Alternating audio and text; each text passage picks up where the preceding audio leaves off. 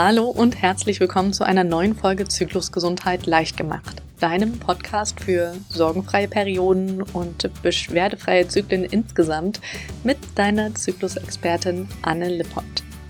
Heute gibt es wieder eine Folge Zyklusgesundheit für Punkt, Punkt, Punkt. Ich hatte ja schon mal eine Folge Zyklusgesundheit für Introvertierte gemacht und die ist ziemlich gut angekommen. Und wenn du noch mehr Ideen hast, für wen explizit ich eine Folge Zyklusgesundheit für Punkt, Punkt, Punkt machen sollte, dann schreib mir gerne an podcast.fraulichkeit.de. Das ist generell die E-Mail-Adresse, an der du mir alle Fragen, Hinweise, Themenvorschläge etc. schicken kannst. Und diese Folge heute, Zyklusgesundheit für Mütter, ist tatsächlich für all die Mütter mit den vielen Verpflichtungen und die Frauen, die Mütter werden wollen und trotzdem später gut für ihren Zyklus sorgen wollen und natürlich auch für all diejenigen, denen die Lifehacks natürlich trotzdem weiterhelfen, auch in stressigen Lebenssituationen oder generell, und für alle, die vielleicht die Herausforderungen von Müttern auch verstehen wollen. Wenn du also eine Mutter kennst, jemanden kennst, der Mutter werden möchte, oder generell Menschen mit stressigen Lebenssituationen, dann teile diese Folge doch gerne mit ihnen. Warum beeinflusst das Muttersein jetzt den Zyklus? Also, warum braucht es explizit dafür eine Podcast-Folge? Ich bin ja tatsächlich selber Mutter von zwei Kindern. Zur Zeit der Aufnahme sind sie fünf und zwei Jahre alt. Demnächst hat der Große sogar Geburtstag. Das heißt, bald ist es ein Sechsjähriger in meinem Haus. Und meine Kinder beeinflussen meinen Zyklus auf sehr viele Art und Weisen, denn sie beeinflussen meinen Lebenswandel sehr stark. Also ich ernähre mich definitiv anders als vor meiner Zeit mit Kindern. Ich schlafe komplett anders als in der Zeit vor meinen Kindern. Mein Stresslevel ist leicht anders. mein Hoch und Runter der Gefühle definitiv auch. Vor allem, wenn ich so an Glücksgefühle denke, die Art, wie ich meinen Alltag selbst gestalten kann, wie viele Ruhepausen ich habe, wie ich die dann tatsächlich auch genießen kann. Und das Frustlevel ist definitiv auch ein anderes, verglichen mit der Zeit vor Kindern in dem Moment, wo man Mutter wird oder vielleicht auch Vater, verändert sich einfach sehr, sehr viel in dem eigenen Lebenswandel, im Lebensstil, in den Abläufen, die ich tagtäglich habe. Meine Routinen sind sehr stark von meinen Kindern geprägt und von Familienabläufen generell. Und ich glaube, umso kleiner die Kinder sind, desto mehr stehen unsere persönlichen Bedürfnisse, also mit uns spreche ich jetzt von uns Müttern, hinten an.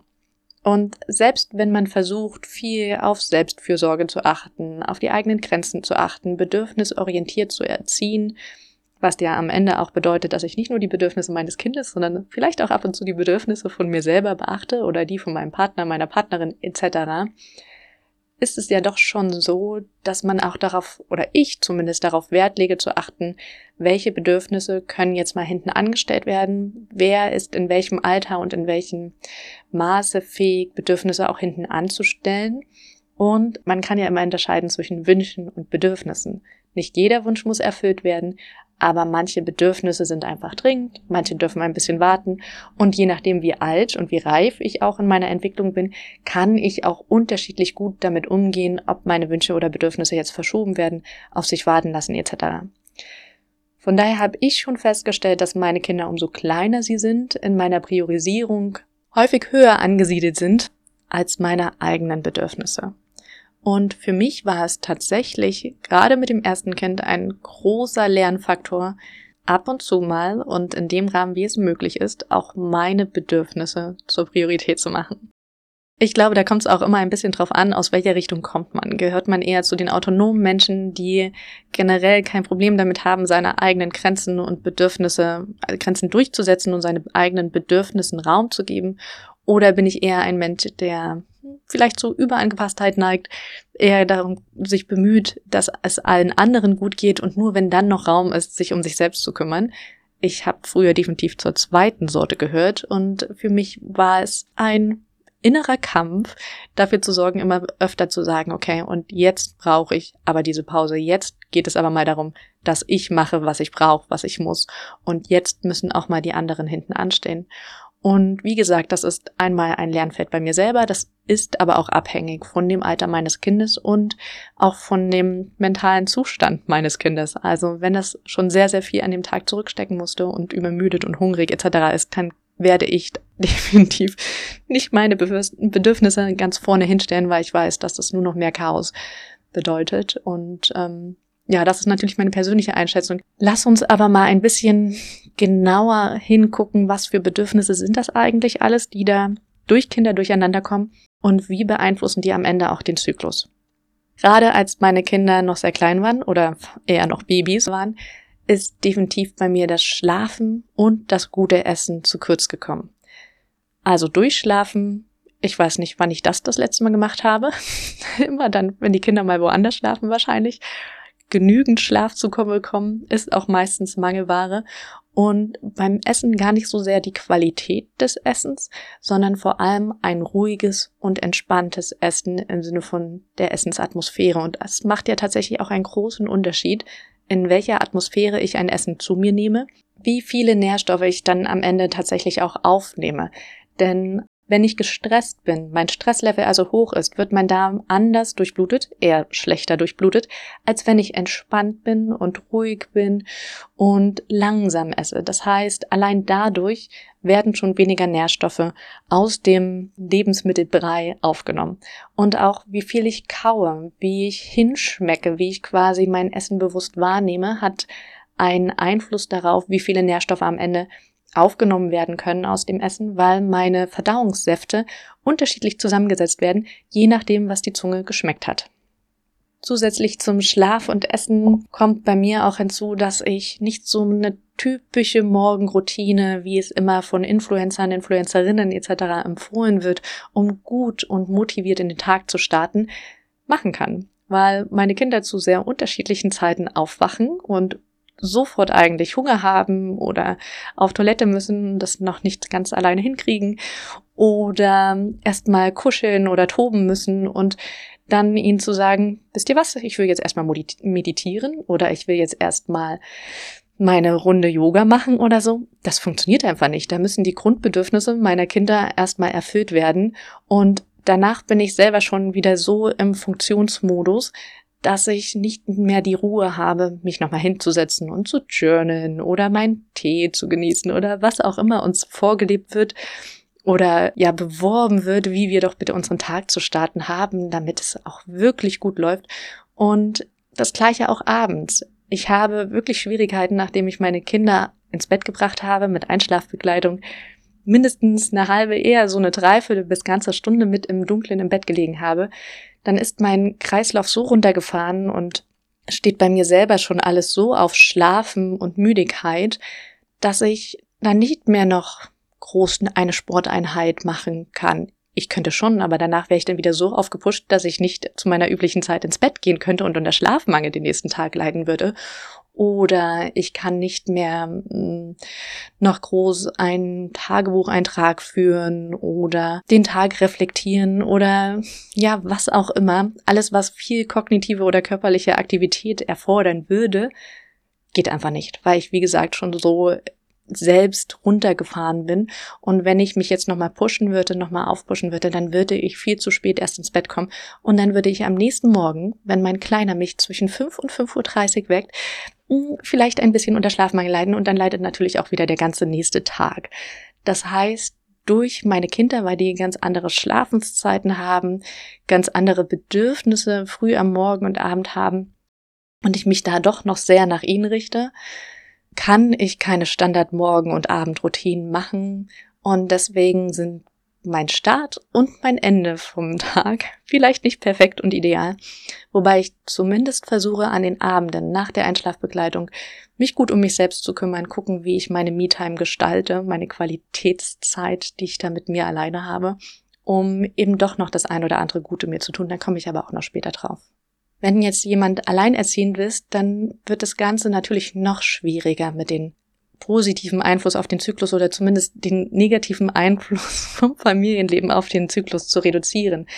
Denn wir sind ja dann komplett an die Wohnung gebunden an den Tagen, wo die Kinder bei einem sind, wenn man zum Beispiel im Wechselmodell lebt. oder die Kinder generell nur selten beim Papa oder anderem Elternteil ist.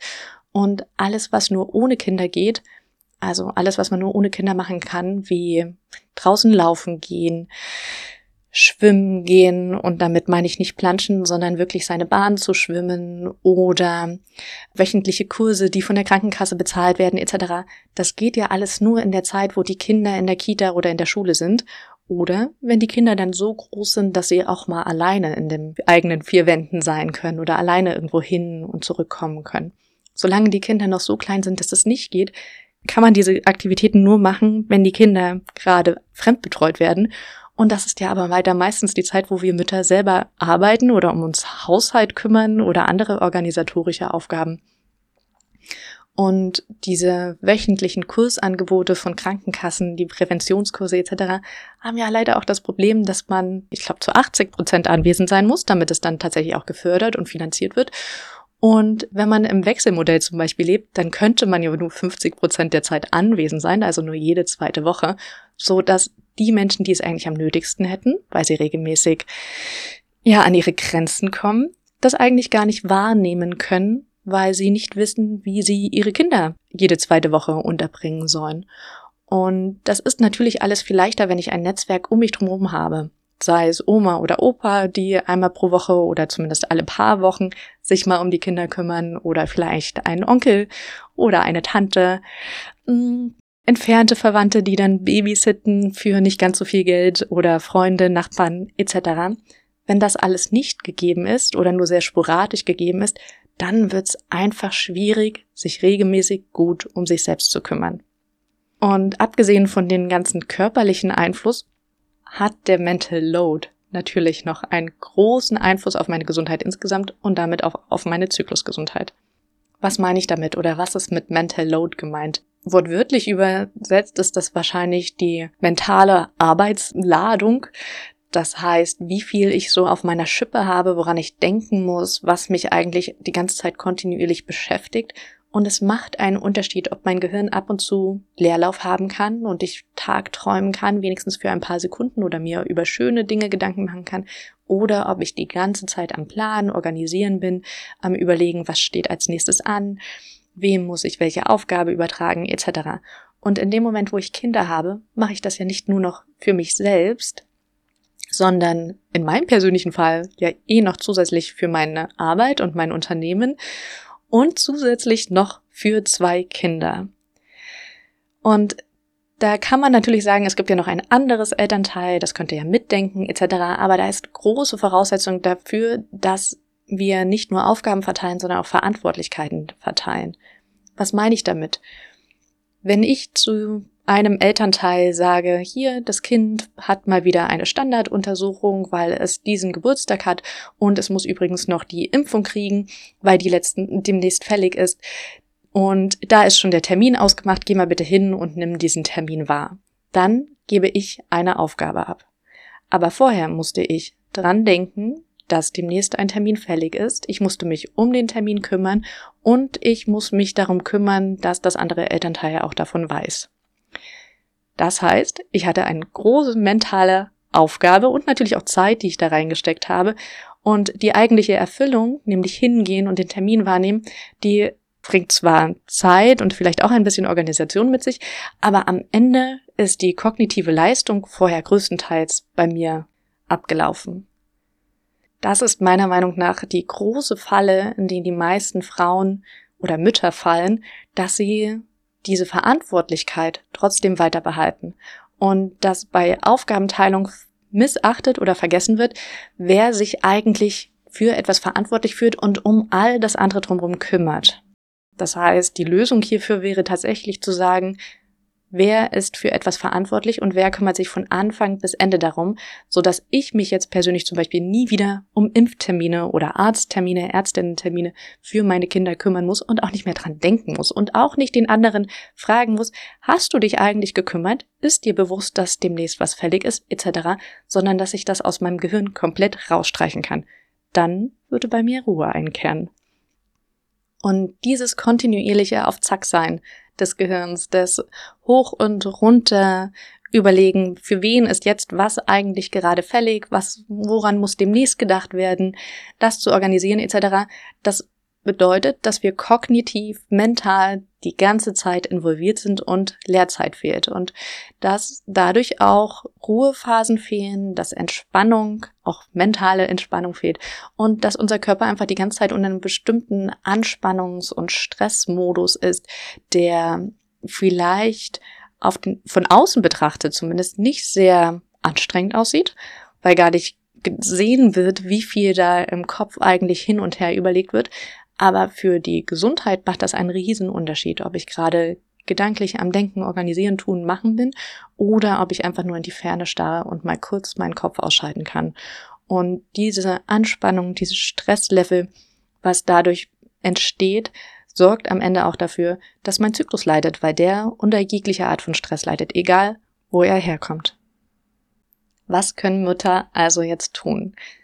Ein bisschen hat es ja jetzt schon angesprochen mit dem Mental Load dass wir einfach gucken dürfen, wo kann ich Verantwortlichkeiten abgeben, damit ich mich um eine Sache zumindest oder um mehrere Sachen nicht mehr kümmern muss.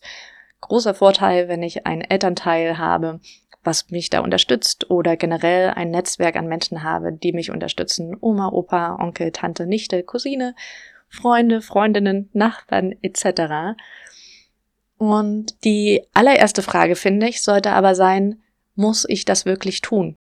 Also, dass wir uns ganz klare Prioritäten, Prioritäten setzen. Muss ein Kindergeburtstag perfekt durchgestylt, an jede Kleinigkeit gedacht werden, so als wenn ich den 50. Geburtstag meiner Mutter organisieren würde. Ist das einem Zweijährigen wirklich so wichtig? Oder freut er sich eigentlich über ein bisschen weniger Klimbim und dafür eine entspanntere Mutter? Oder muss ich wirklich täglich Staubsaugen? Und wenn ja, in jedem Zimmer? Muss ich jeden Tag etwas Frisches kochen. Und wenn mir frisches Essen, selbstgekochtes Essen wichtig ist, muss ich das dann auch wirklich in jeder Zyklusphase tun? Oder könnte ich nicht in der ein oder anderen Zyklusphase vorkochen, doppelte Portion kochen, davon Teile einfrieren oder einwecken, damit ich in anderen Zyklusphasen weniger kochen oder gar nicht kochen muss? Kann ich mit Meal Prep arbeiten, dass ich einmal am Tag, äh, einmal in der Woche groß koche und das reicht dann für mehrere Tage. Oder kann ich mir Lieferdienste leisten? Kann ich ähm, gute, nährstoffreiche Tiefkühlkost vielleicht mir auch gönnen? Ich denke da an so Lieferanten wie Every Food und kostengünstigere Alternativen aus Supermärkten. Kann ich andere kochen lassen? Kann ich meine Einkäufe so organisieren, dass ich nicht täglich einkaufen muss, sondern dass ich ein bis zwei Großeinkäufe in der Woche mache und dafür dann ja die Mahlzeiten ordentlich auch schon vorplane. Oder wenn der Essensplan tatsächlich für mich immer wieder Stress bedeutet und ich nicht weiß, was ich eigentlich kochen soll und Ewigkeiten Kochbücher wälze und mir darüber Gedanken mache, welches Kind mag was nicht und wie kann es trotzdem halbwegs gesund sein, Vielleicht hilft es auch zumindest für eine Phase, einen immer gleichen Essensplan zu haben mit fertigen Einkaufslisten. Es muss ja nicht sein, dass du jede Woche das gleiche kochst, sondern vielleicht einmal im Monat sich dieser Essensplan wiederholt, so wie es auch in allen Großküchen ist. Und das spart einfach sehr viel Zeit und Nerven und Nachdenken und kognitive Leistung, weil du es einfach per Hand hast und Routinen abarbeiten kannst, feste Strukturen abarbeiten kannst. Und das muss ja, wie gesagt, nicht für immer sein. Was mir total geholfen hat, und vielleicht sollte ich hier nochmal einen kleinen Hinweis geben, dass ich einfach jetzt die kreuz, die quer, die Sachen spontan aufzähle, die mir so eingefallen sind, die ich mir in letzter Zeit zurechtgelegt habe. Und das ist definitiv kein Anspruch auf Vollständigkeit und vor allem kein Anspruch auf Struktur. Ich bin nämlich gerade auch in einer Zyklusphase, wo ich nicht so besonders strukturiert arbeiten kann. Also lasse ich jetzt meine Gedanken hier einfach mal wild fließen und mal gucken, was für Tipps da insgesamt bei rumkommen. Also was mir auch geholfen hat, ist, dass ich meine Kinder tatsächlich auch helfen lasse. Also selbst ein Zweijähriger kann schon beim Tischdecken helfen, kann vor allem auch schon das Geschirr in die Spüle tun. Vielleicht nicht immer perfekt einräumen, so dass ich noch ein bisschen nachräumen muss, aber es ist zumindest ein Schritt weniger, den ich machen muss und ich denke vor allem langfristig wird es helfen, dann nicht mit einem Zehnjährigen anzufangen zu diskutieren, warum er denn jetzt plötzlich anfangen muss, den Tisch mit abzudecken oder zu decken, wenn er das zehn Jahre bisher nicht machen musste. Kinderzimmer aufräumen ist mir sehr wichtig, dass wir das immer gemeinsam machen. Gibt es ein Aufräumlied, was angemacht wird und am Anfang waren die Widerstände vor allem beim großen Kind noch groß und inzwischen wird das Lied eingefordert und dann geht es ratzfatz, dass wir zusammen das Zimmer aufräumen. Und tatsächlich gibt es bei uns eine kleine Regel, nämlich dass es feste Orte für jede Dinge gibt. Also es gibt Schubladen für jedes Spielzeug, kategorisiert, so dass es für die Kinder auch leicht fällt zuzuordnen, was wohin gehört. Und es gibt die Regel, dass jeder verantwortlich ist für die Dinge, die er oder sie in die Hand nimmt. Also wer ein Spielzeug aus einer Schublade oder aus dem Schrank rausnimmt, ist auch dafür verantwortlich, es dann am Ende wieder aufzuräumen. Und wenn ein neues Spielzeug angefangen wird, wird erst das alte Spielzeug wieder aufgeräumt etc. Klappt natürlich nicht zu 100 Prozent, aber erleichtert ein bisschen das Aufräumen. Das Chaos ist nicht ganz so groß und vor allem bleibt das Spielzeug meistens im Kinderzimmer, weil sie nämlich keine Lust haben, das später irgendwann wieder zurückzuräumen.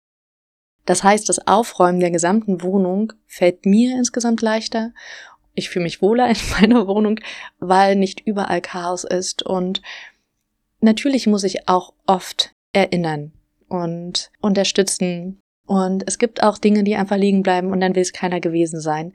Und da geht es dann in meinen Augen vor allem darum, oder mir ist es wichtig, dass wir dann mitkriegen, okay, es ist auch okay, Sachen für jemand anderen wegzuräumen und zu unterstützen, wenn jemand gerade nicht kann oder zu müde ist oder wie auch immer. Und da eine Atmosphäre zu erzeugen, wo eben nicht nur Mama für Ordnung und Sauberkeit zuständig ist, sondern zu zeigen, wir wollen uns ja alle wohlfühlen und deswegen darf auch jeder mit anpacken. Ein nächster Tipp, den ich geben kann, ist tatsächlich Grenzen setzen und reden. Und zwar sowohl mit den Kindern als auch Partner, Partnerinnen über meine Zyklusphasen zu sprechen, darüber zu reden, was für Wünsche habe ich in den jeweiligen Zyklusphasen, was für Bedürfnisse und Grenzen habe ich hier eigentlich auch und die dann auch möglichst einzufordern. Jetzt nicht super streng und total rigoros, aber zumindest sie spüren zu lassen oder ihnen immer wieder klar zu machen, auch ich als Mama habe Bedürfnisse. Und ich als Frau habe unterschiedliche Bedürfnisse. Und nur weil es letzte Woche super viel Spaß gemacht hat, mit mir rumzutoben und zu klettern und Sport zu machen, heißt das nicht, dass ich genau das gleiche heute wieder machen möchte ich darf auch zu Sachen Nein sagen. Und dann kann ich auch Gegenvorschläge unterbreiten und dann können wir diskutieren und verhandeln, was jetzt das Beste ist, womit wir uns beide wohlfühlen. Sowohl das Kind, was gerade unbedingt etwas mit mir machen will, als auch ich. Und dazu gehört natürlich, dass ich selbst weiß, was ich brauche, wo meine Grenzen sind, was mir gerade gut tut, was ich gerade definitiv nicht machen will oder wo ich so viel inneren Schweinehund und Widerstand überwinden müsste, dass ich mich danach einfach nicht mehr wohl in meiner eigenen Haut fühle oder vielleicht sogar danach gereizt bin, was ich einfach nicht meinen Kindern gegenüber sein möchte. Wenn du Schwierigkeiten hast, für dich selber rauszufinden, was brauchst du eigentlich, in welcher Zyklusphase kannst du welche Spiele gut mit deinen Kindern machen oder kannst du welche Aufgaben gut erledigen, dann guck dir doch mal mein kostenloses Zyklusrad an. Es ist ein kostenloses E-Book, was du auf www.fraulichkeit.de slash Zyklusrad dir herunterladen kannst und das hilft dir genau diese Fragen herauszufinden und zu beantworten. Und wenn du darin schon weiter bist, schon genau weißt, in welcher Zyklusphase dir was gut tut und was du gut kannst, dann häng doch für deine Familie gut ersichtlich eine Zyklusuhr auf, wo du einfach markierst, in welcher Zyklusphase du bist und darauf ist dann notiert, entweder mit Bildern oder Worten, was in dieser Zeit für dich besonders schön und eher total nervig ist. Und das hilft meistens den Familien total gut, damit du nicht täglich über deine Zyklusphase reden musst, aber die anderen trotzdem gut respektieren können was du brauchst, wo deine Grenzen sind, etc. Und eine Bastelvorlage für eine Zyklusuhr findest du zum Beispiel in meinem Shop auf fraulichkeit.de. Ich bin generell der Meinung, dass es total wichtig ist, den Kindern vorzuleben, dass es okay ist, Zeit für sich selbst zu beanspruchen. Damit sie wissen, Eltern sein oder Mutter sein, Erwachsen sein ist nicht nur anstrengend. Das heißt jetzt natürlich nicht, dass ich meinen Zweijährigen eine Stunde lang alleine lasse oder eine halbe Stunde lang allein lasse, die Tür hinter mir verschließe und meine Yoga- oder Meditationssession mache und es mir egal, ob das Kind draußen brüllt oder nicht, sondern das heißt, dass ich vielleicht, obwohl er gerade unbedingt von mir vorgelesen haben möchte, Sage, nein, ich mache jetzt erst meine Yoga-Routine und danach lese ich dir vor. Selbst wenn, oder wenn er quengelt und eigentlich gerne was mit mir machen möchte, weil ihm langweilig ist, ihm zu sagen, nein, ich habe gerade diese Aufgabe oder diese Sache angefangen, ich möchte das jetzt auch zu Ende bringen und du kannst dich gedulden oder dir selber ein Spielzeug suchen. Also ich bin generell der Meinung, dass Kinder sich auch mal langweilen dürfen, damit sie lernen, von sich aus zu spüren, was sie brauchen und was ihnen gut tut und worauf sie Lust haben. Und das ist ja etwas, was uns als Erwachsenen auch ganz oft fehlt. Diese innere Navigator, der innere Kompass, der uns eigentlich sagt, was ist jetzt gut für mich, was möchte ich und mich nicht nur an anderen ausrichten. Und ich glaube, dass das gefördert wird, wenn Kinder einfach ab und zu sich auch mal langweilen. Was für mich eine große Unterstützung in Zeitweise war, ist Hilfe im Haushalt. Also Putzdienst, Einkaufsdienst, mir vielleicht auch zu wünschen, statt Sachgeschenken, dass mir jemand Hilfe schenkt. Also, dass mir jemand schenkt, einmal Grundputz in der Wohnung, einmal Fenster putzen, mm, einmal für mich einkaufen gehen, einmal kochen, einmal Kinder abnehmen, was auch immer.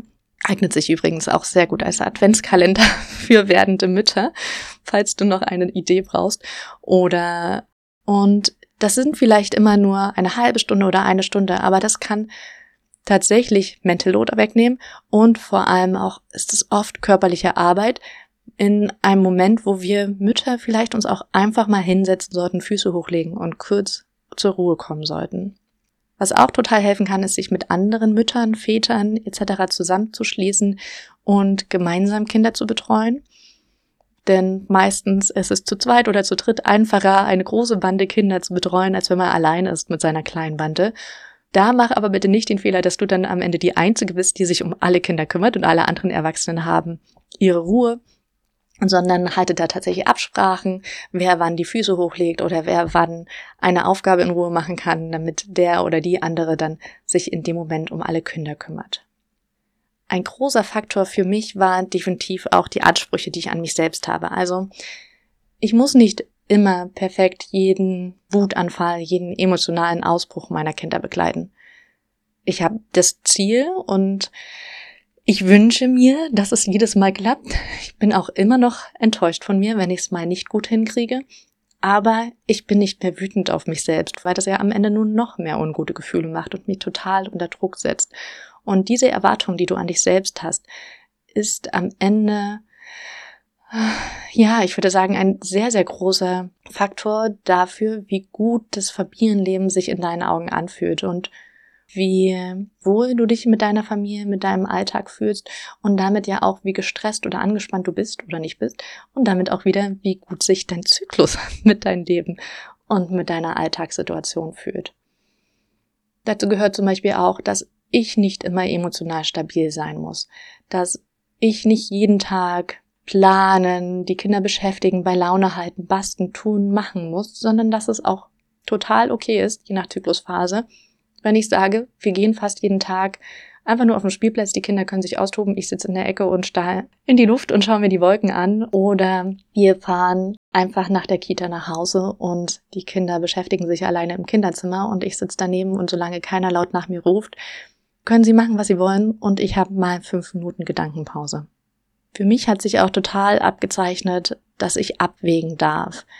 Also wenn es mit den Kindern gerade stressig ist oder wenn ich in einer Zyklusphase bin, in der ich eh schon empfindlicher bin und dazu neige, schnell gestresst zu sein, muss ich dann an genau diesem Tag, in den wenigen Minuten, die ich noch habe, noch XY machen oder kann ich das nicht einfach heute mal liegen lassen und darauf warten, dass ich mich wieder stabiler fühle, dass ich fünf Minuten mehr Zeit dafür habe, dass ich vielleicht mich auch generell weniger gestresst fühle. Also dieses kontinuierliche Abwägen, muss das jetzt wirklich sein? Bringt mir das jetzt Mehrwert oder das Ergebnis, was ich daraus erziele, ist es den extra Stress, den ich dafür habe, wert? Oder auch andersrum, was stresst mich und könnte ich vielleicht einfach auch mal weglassen? Zum Beispiel hier den dritten Kaffee trinken oder an manchen Zyklustagen tatsächlich auch den zweiten Kaffee trinken, von dem ich weiß, dass ich diese kleine Auszeit, die ich mir dabei gönne, total genießen werde, aber dass das Koffein meinen Körper so unter Stress und Adrenalin steckt, dass ich dann am Ende des Tages krantig werde und überreizt werde und vielleicht mit den emotionalen Ausbrüchen meiner Kinder nicht mehr zurechtkomme. Also dieses kontinuierliche Abwägen. Muss das jetzt sein? Tut mir das wirklich gut? Passt das in den heutigen Tag, in das Programm, was wir generell heute noch haben und vor allem in meine Zyklusphase? Und dann schaffe ich mir möglichst regelmäßig, mal mehr, mal wieder gut klappt es, kleine Inseln. Also ich weiß, was meine größten Stellschrauben für Zyklusgesundheit sind und die priorisiere ich auch. Bei mir ist es zum Beispiel, jeden Tag mich zu bewegen, am besten im Sonnenlicht, wenn denn welches da ist, und meine Ernährung. Das heißt, ich sorge dafür, dass ich jeden Tag draußen bin. Und selbst wenn das heißt, dass ich am Wochenende zwei genervte Kinder von ihrem Lego und Duplo losreisen muss und sie auf Laufrad und Fahrrad verfrachte, damit sie dann eine Runde durch den Park gescheucht werden und ausgelüftet werden, ich weiß, am Ende wird es auch ihnen gut tun und dann wollen sie nämlich immer nicht mehr nach Hause, wenn ich eigentlich fertig bin und nach Hause will. Aber ich weiß, dass ich durchdrehe, wenn ich am Tag nicht rausgekommen bin und deswegen ist es für mich inzwischen eine absolute Priorität. Das gleiche mit der Ernährung. Mein in Anführungsstrichen gesundes Essen, also das, von dem ich weiß, das tut jetzt meiner Zyklusphase gut, das tut meinen Hormonen gut etc., mögen meine Kinder leider nicht. Ich habe ich weiß nicht warum, echt megeliche Kinder gekriegt. Ich weiß nicht, wie ich es verdient habe und ich habe auch mein Bestes gegeben, ihnen alles Essen regelmäßig schmackhaft zu machen. Trotzdem sind meine Kinder da sehr eigen. Und ich war am Anfang oder eine Zeit lang sehr frustriert darüber, weil ich dachte, dann kann ich mich ja gar nicht gesund ernähren oder müsste immer für zwei kochen oder zwei verschiedene Essen kochen und darauf hatte ich überhaupt keine Lust. Und Essen war echt eine Zeit lang ein riesen Frustthema. Inzwischen ist meine Lösung, dass ich mittags das esse, was mein Körper braucht, und abends gibt's dann das Essen, was meine Kinder auch mögen und freiwillig essen. Und dadurch bekomme ich, was ich will, womit es mir gut geht, und ich muss keine abendlichen Essendiskussionen mehr führen mit Kindern, die müde sind und wo es nur noch darum geht, die Abendroutine möglichst zeitnah einzuleiten. Dafür muss man natürlich aber wissen, was die wichtigsten Stellschrauben für die jeweilige Zyklusgesundheit ist. Ich habe das inzwischen schon für mich rausgefunden, nach fast sechs Jahren Zyklus-Coach, Zyklus-Expertin, sollte ich das auch tatsächlich wissen. Und wenn du das noch nicht weißt, dann kannst du das bei Menstruationsbeschwerden und Regelschmerzen sehr, sehr gerne lernen in meinem Online-Kurs. Der heißt Tschüss Menstruationsbeschwerden. Guck da gerne mal in die Show Notes, den werde ich da für dich verlinken. Zum Thema Me-Time würde ich noch gerne was sagen, nämlich wie kann ich kurze Inseln der Auszeit, der Ruhe in meinen Alltag bringen? Und ich kenne ganz, ganz viele Mütter, die dann, nachdem die Kinder endlich im Bett sind, sich so sehr auf die Zeit alleine ohne Kinder freuen, dass sie dann, obwohl sie müde sind, noch Netflixen, Social Media gucken oder was weiß ich, einfach nur um das Gefühl zu haben, was für sich selbst getan zu haben. Und ich habe diesen Gedanken auch sehr oft, aber ich habe festgestellt, dass manchmal das mit den Kindern einschlafen oder zeitnah ins Bett gehen mir mehr Schlaf gönnen, dass das eine meiner wichtigsten Me-Time ist, dass das quasi mir viel mehr bringt, als mich wach zu halten und das Gefühl zu haben, ich habe was ohne Kinder gemacht. Und dieser Schlaf ist nicht nur für meine eigene Regeneration und meine emotionale Stabilität wichtig, sondern am Ende auch für meine Zyklusgesundheit. Und dann gibt es natürlich noch viele kleine Momente der Ruhe, die man sich im Alltag immer wieder bewusst machen kann, denn die sind theoretisch schon da wenn Kinder sich zum Beispiel selbst beschäftigen, das einfach mal zu genießen und zu zelebrieren, dass man nicht sofort dazu gerufen wird und immer mitmachen muss. Und diese kleinen Momente nicht dazu zu nutzen, um noch die nächste Aufgabe anzufangen und noch was zu machen und multitasten, multitasten, zu multitasken, wie auch immer, sondern dann kurz innezuhalten, den Tee in Ruhe auszutrinken, generell nach jeder Aufgabe, die du erledigt hast, mal kurz innehalten und wertschätzen, was du heute eigentlich schon alles geschafft hast oder Dinge, die man sonst so versucht im Nebenbei schnell zu erledigen, wie duschen. Das dann auch einfach mal bewusst machen und vielleicht drei Sekunden länger unter dem warmen Wasser stehen und in der Zeit mal durchzuatmen und es auch mal zu genießen. Oder nach dem Duschen, wenn du dich eincremst, einölst, das nicht einfach nur schnell, schnell zu machen, damit du es erledigt hast, sondern dabei auch hinzufühlen und so das Gefühl zu haben, dich gerade zu umarmen oder selbst zu streicheln nicht unbedingt im erotischen Sinne, sondern vor allem im Selbstfürsorge-Sinne, im Sinne von, ich habe mich selbst eigentlich auch gern und ich kann mir auch was Gutes tun. Wenn du merkst, dass diese Momente der Ruhe viel zu kurz kommen, dann darfst du auch mehrmals am Tag aktiv was gegen deinen Stress machen.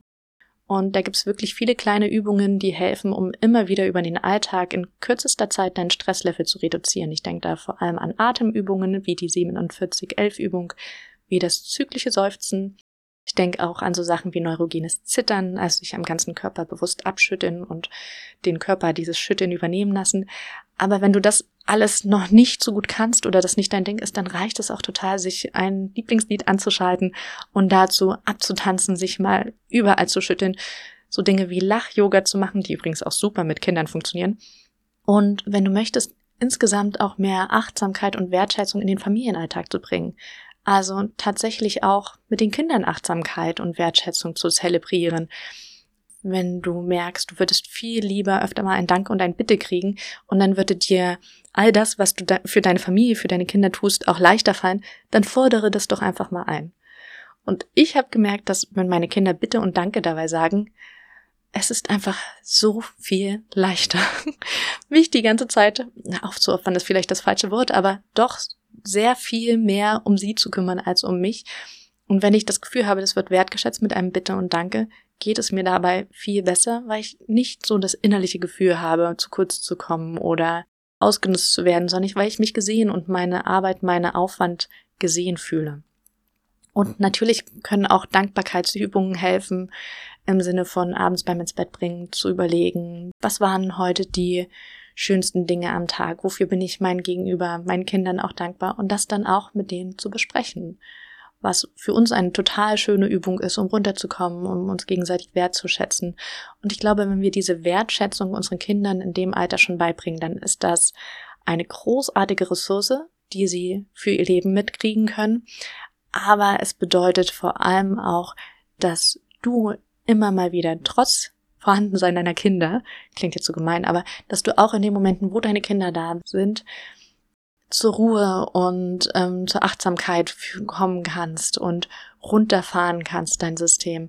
Denn dass Dankbarkeit hilft, um Stress abzubauen, dafür gibt es ja tatsächlich einige Studien. Okay, diese Folge ist jetzt schon deutlich länger geworden als meine Standardfolgen. Deswegen werde ich den Abschlussgedanken eher ausfallen lassen. Aber was mich total interessiert ist, ich habe jetzt sehr, sehr viele Tipps genannt, wie ich versuche, trotz kleiner Kinder mich um meine Zyklusgesundheit zu kümmern.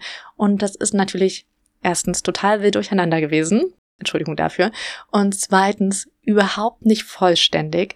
Und je nachdem, in welcher Lebenssituation du bist, wie deine Kinder ticken, was so bei dir alles auf der Routine und Alltagsprogramm draufsteht, hast du vielleicht die ein oder anderen Tipps noch gefunden, die ich jetzt noch nicht genannt habe. Deswegen teile die sehr, sehr gerne mit. Was sind deine Hacks, um die Raum für dich zu schaffen oder den Alltag mit den Kindern auch mehr nach deinen Bedürfnissen zu gestalten? Wie kannst du trotz Kinder oder mit Kindern gut für deine Zyklusgesundheit sorgen?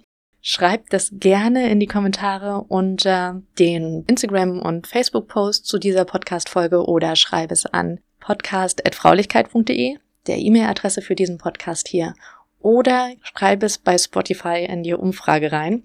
Das würde mich total interessieren und hilft bestimmt auch den ein oder anderen Zuhörenden, selbst für sich noch mehr Ideen zu finden, wie sie sich gut um sich selbst kümmern kann.